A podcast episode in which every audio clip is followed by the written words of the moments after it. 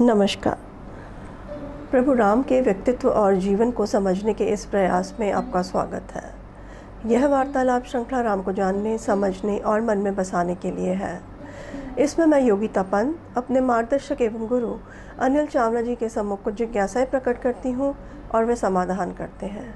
आइए इस वार्तालाप का आनंद लें। अनिल जी बहुत बहुत स्वागत है आपका। नमस्कार।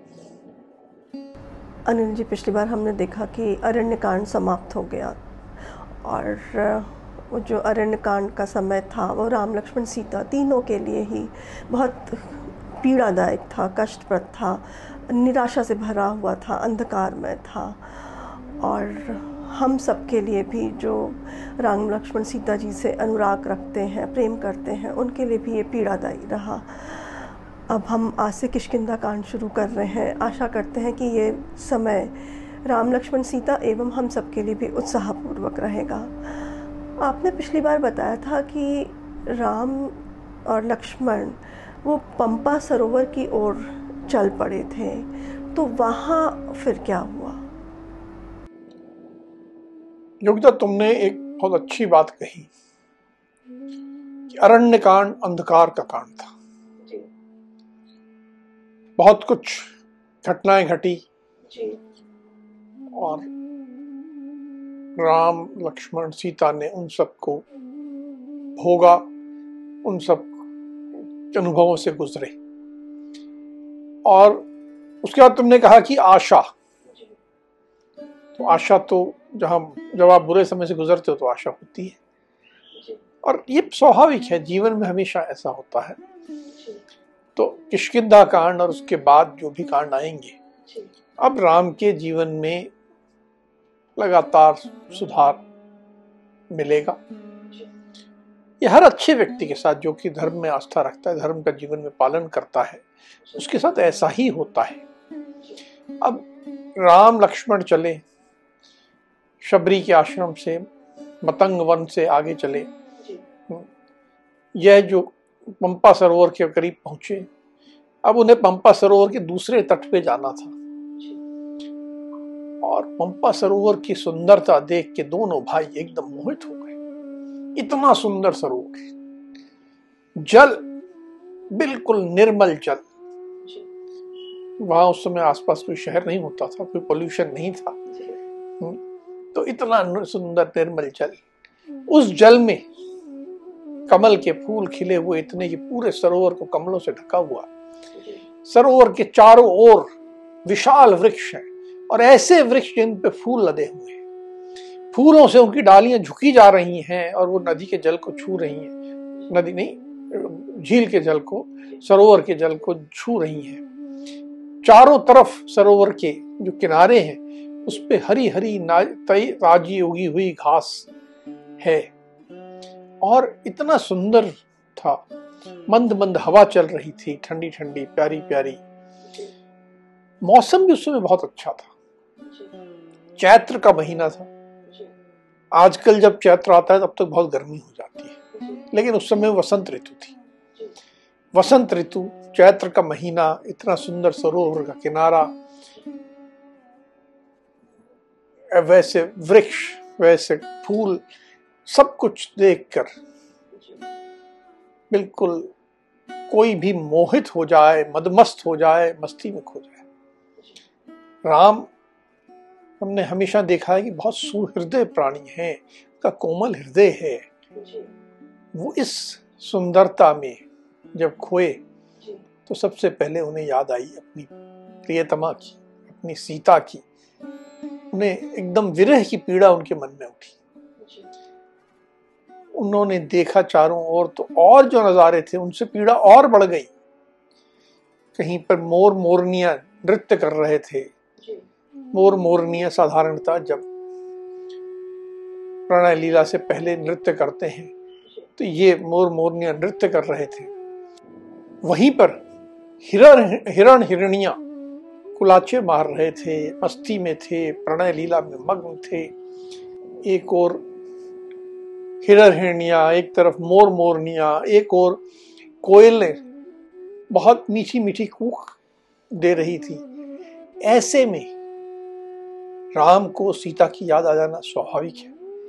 उन्होंने लक्ष्मण से कहा कि मैं विरह वेदना अनुभव कर रहा हूँ।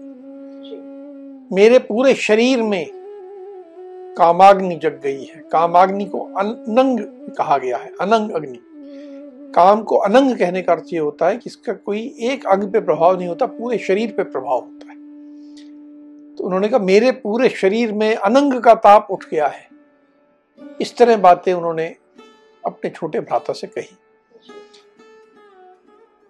राम अभी तक अपने को संभाले थे, लेकिन वहाँ की सुंदरता को देख के वो कहीं ना कहीं काम के वाणों से आहित हो आहत हो गए थे।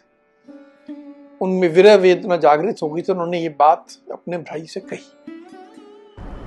अनिल जी जो राम जी विरह वेदना से ग्रस्त थे और उन्होंने अपने छोटे भाई से बात कही तो कुछ अजीब सा नहीं लगता?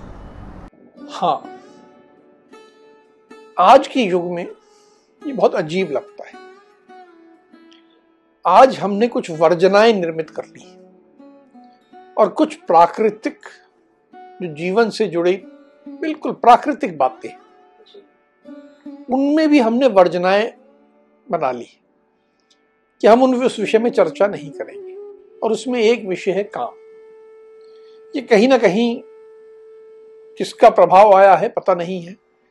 ये बौद्ध प्रभाव आया है, या क्रिश्चियन प्रभाव आया है, या कोई और प्रभाव आया है, जिनके कारण हमने काम से जुड़ी हर बात को डर्टी टॉक में डाल दिया कि कुछ गंदा है बुरा है।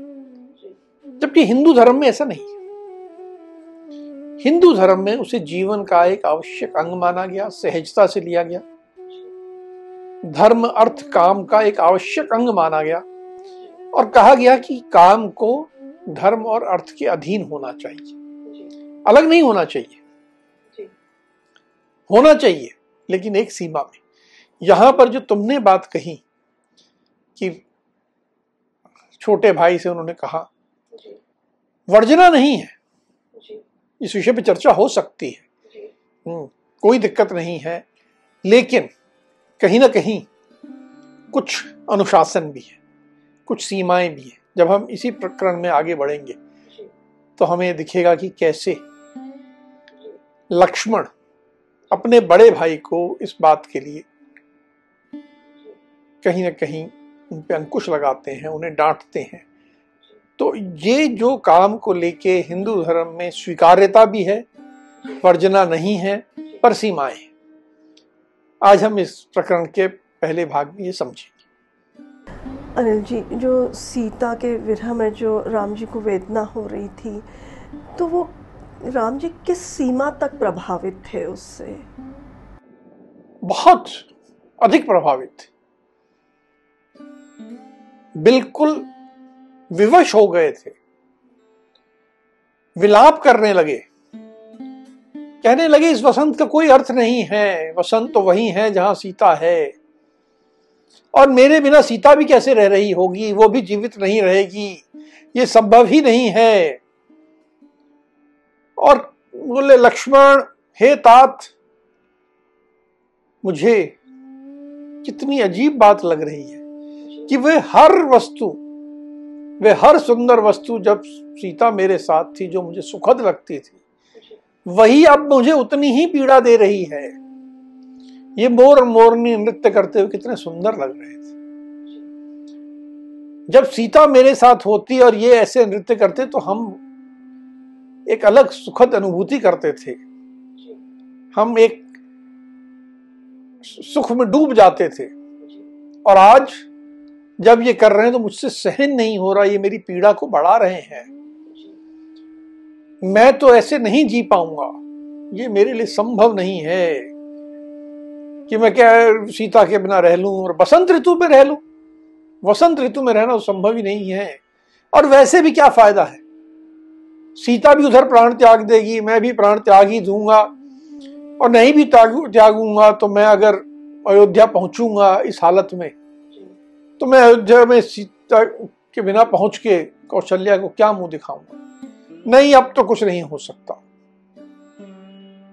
मैं निराश हो गया हूँ। अब आगे कुछ नहीं होगा। लक्ष्मण, तुम ही लौट जाना। मुझे तो प्राण त्यागने दो।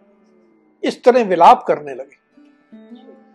इस तरह, पूरी तरह उस जो कामाग्नि थी, उन्होंने उसको ऐसे ग्रसित कर लिया जैसे किसी व्यक्ति को बहुत तेज ज्वर उठता है और वो अपनी होश खो बैठता है सुध खो बैठता है उस तरह की राम की हालत हो। तो ये विलाप कर रहे थे इस तरह से राम जी तो फिर क्या लक्ष्मण ने उनको संभाला? बिल्कुल। अब संभालने की ज़िम्मेदारी लक्ष्मण पे आई। उन्होंने कहा हे भ्राता आप स्वयं को संभालें। ऐसे शोक नहीं करें।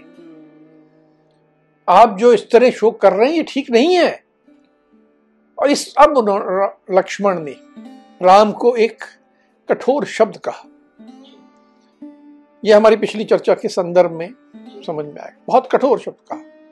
बोला, आप जिस ढंग से विलाप कर रहे हैं, ये कामी पुरुष करते हैं। आप जैसे पुरुष को शोभा नहीं देता। कामी पुरुष एक गाली है। हिंदू धर्म में जब तक काम, धर्म, अर्थ, कर्म में नीचे वाले स्थान को पाता है और धर्म और अर्थ की सीमाओं के अंतर्गत रहता है तो अति सुंदर भाव है। लेकिन कामी पुरुष में क्या होता है कि काम ऊपर हो जाता है और धर्म और अर्थ नीचे हो जाते हैं। तो लक्ष्मण अपने बड़े भ्रातों कहते हैं कि आप जिस तरह से व्यवहार कर रहे हैं, कामी पुरुष का व्यवहार है। मुझे आपसे ये अपेक्षा नहीं थी। आपको ये शोभा नहीं देता। हाँ आपकी पत्नी का विरह हुआ है, पर स्वजनों का विरोध सबको सहना पड़ता है। और इसमें कोई इतना विरह करने की बात नहीं है। आप स्वयं को संभालिए, ऐसे मत करिए। हमें मालूम पड़ गया है कि किसने अपहरण किया है। अब हमारे पास बहुत स्पष्ट है कि हमें रावण को ढूंढना है। और रावण को ढूँढने के बाद मैं आपको आश्वस्त करता हूँ कि जब भी हम रावण को ढूंढ लेंगे जब भी हम उससे मिलेंगे तो केवल दो विकल्प रहेंगे उसके पास। या तो वो हमें अपने आप स्वेच्छा से सीता को हमें सौंप देगा या फिर उस अपने प्राणों से हाथ धो बैठेगा। इसके अतिरिक्त कोई उसके पास विकल्प नहीं रहेगा ये मैं आपको आश्वस्त करता हूँ। आप धैर्य रखें। और अब बात कहते हैं कि आपको धैर्य रखना है क्योंकि धैर्य ही कल्याणकारी है। जीवन में बड़े से बड़ा धैर्य, कल्याण तभी होता है जब व्यक्ति धैर्य रखता है। आपको धैर्य रखना है। और ये दीनतापूर्ण विचार नहीं रखना है कि मैं असफल हो जाऊँगा, मैं क्या करूँगा, नहीं होगा। ये जो नेगेटिव थॉट आज कहते हैं ना ये अपने मन से निकालिए। ये कभी मत रखिए। हमेशा उत्साह कायम रखिए। उन्होंने कहा कि उत्साह से ही तो जीवन में सब कुछ होता है। आप उत्साह को ना त्यागे। हमें सीता को ढूंढना है।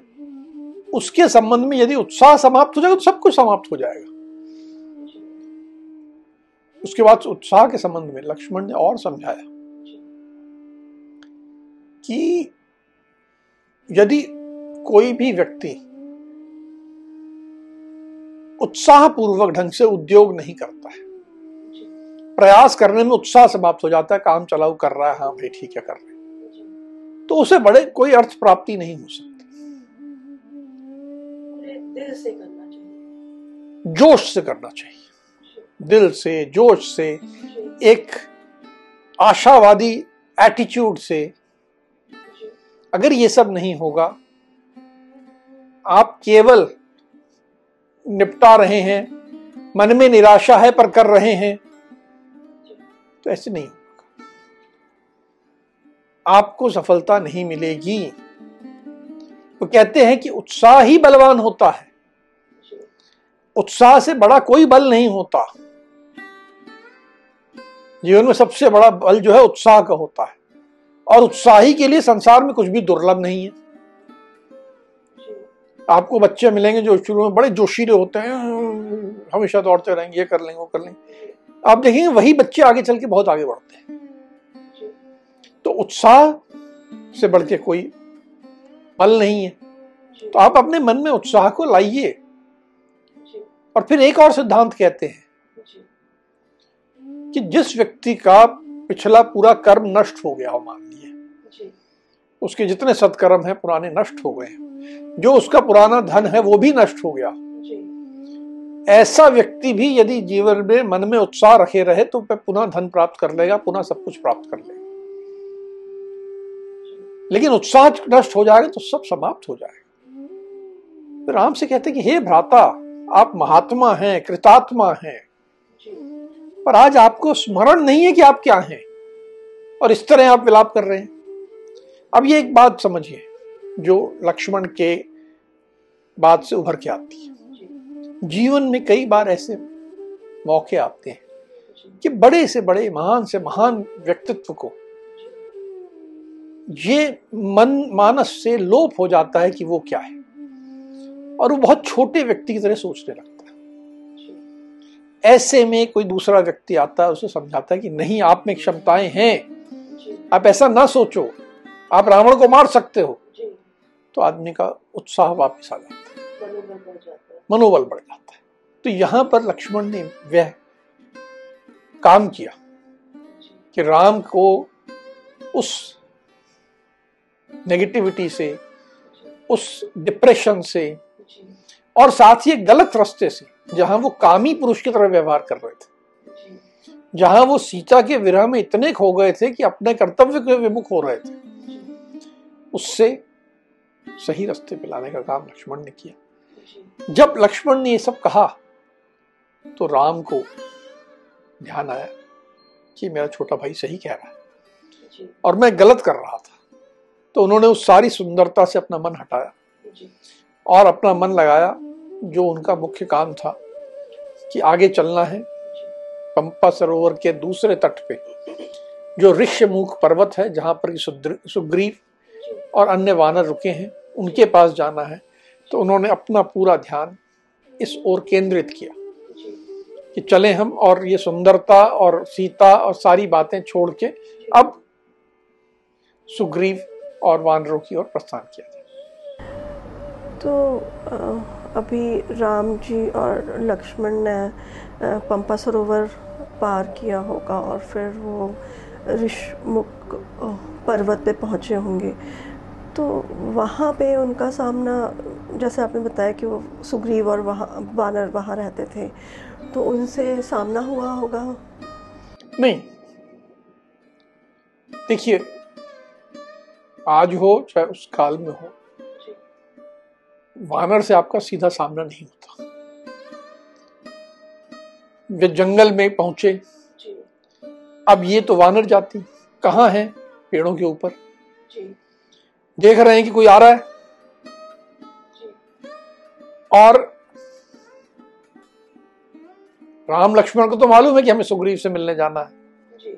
उन्हें कबंध ने बता दिया था उनकी शबरी ने बता दिया था सारी तैयारी थी सब कुछ था।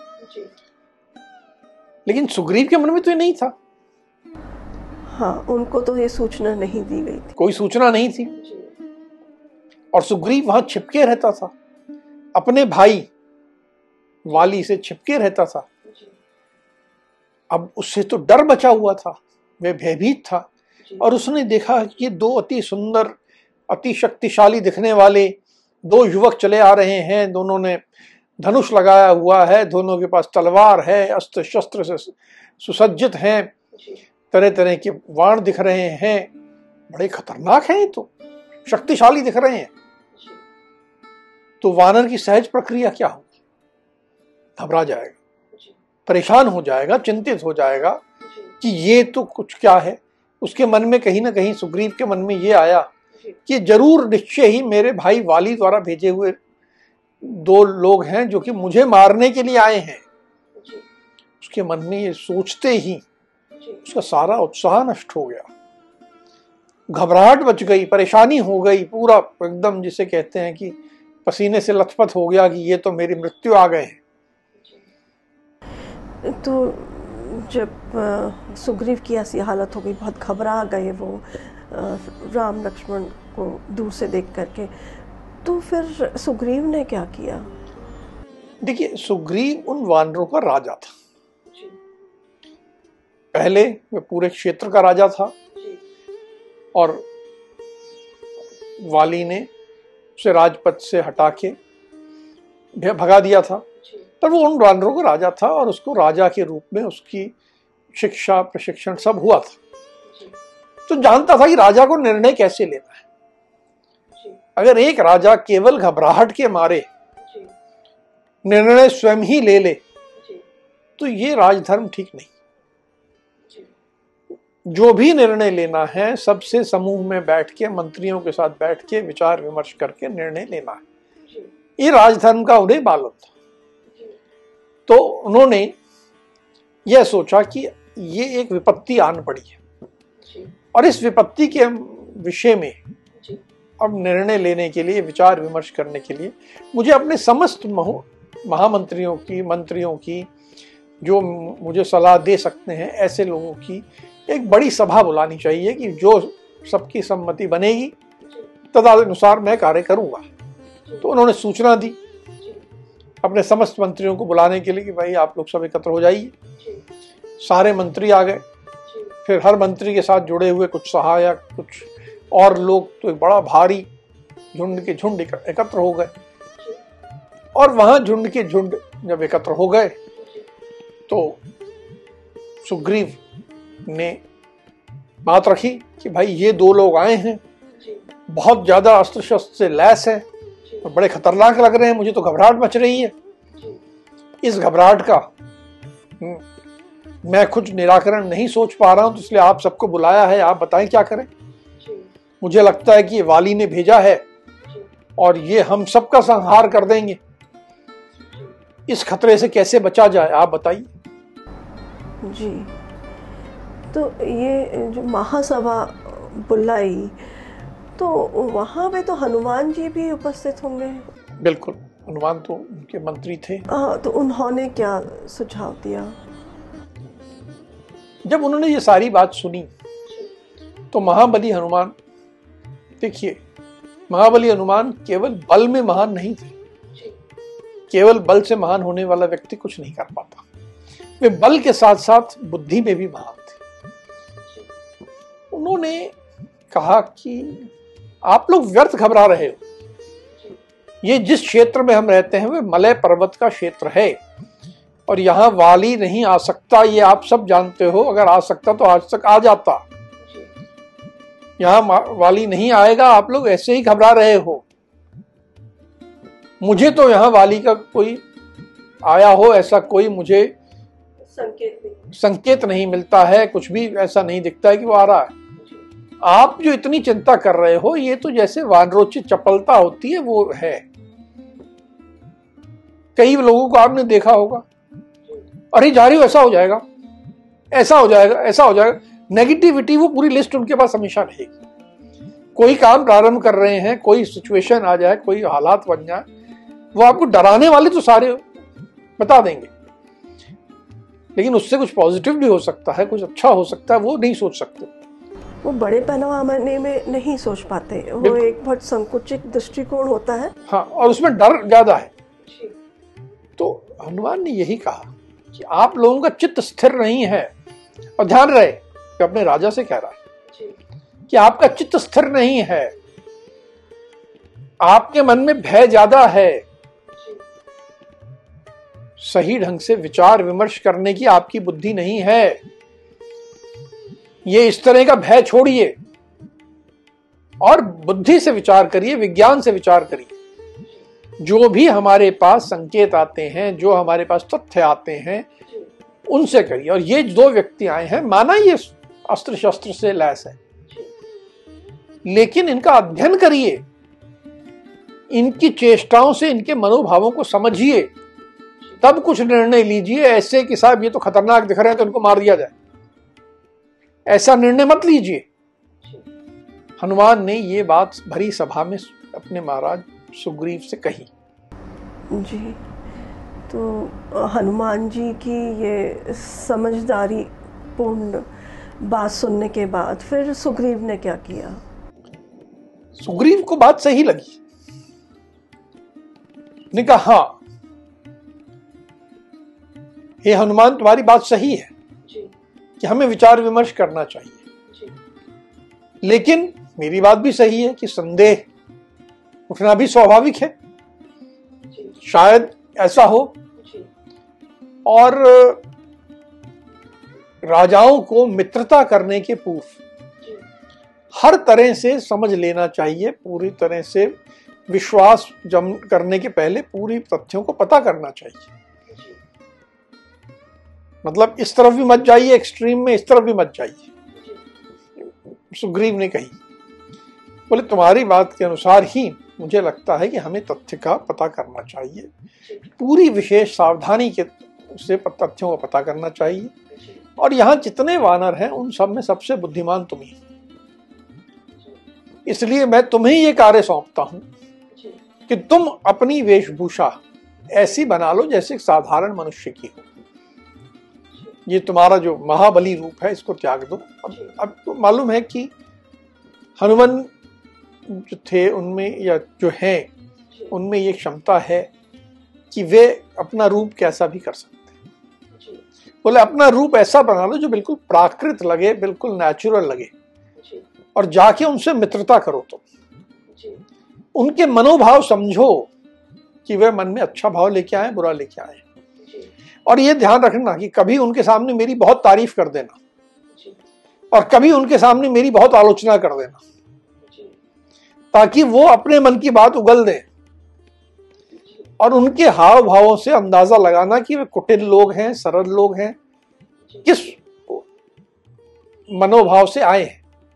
ये तुम पता करके आओ फिर हम निर्णय करेंगे कि हमें क्या करना जी बहुत समझदारी की बात कही। दोनों ने। हाँ सुग्रीव और हनुमान जी दोनों ने। अनिल जी आज की जो हमारी राम कथा थी इसमें दो नए पात्रों का परिचय हुआ है। एक सुग्रीव का और एक हनुमान जी का।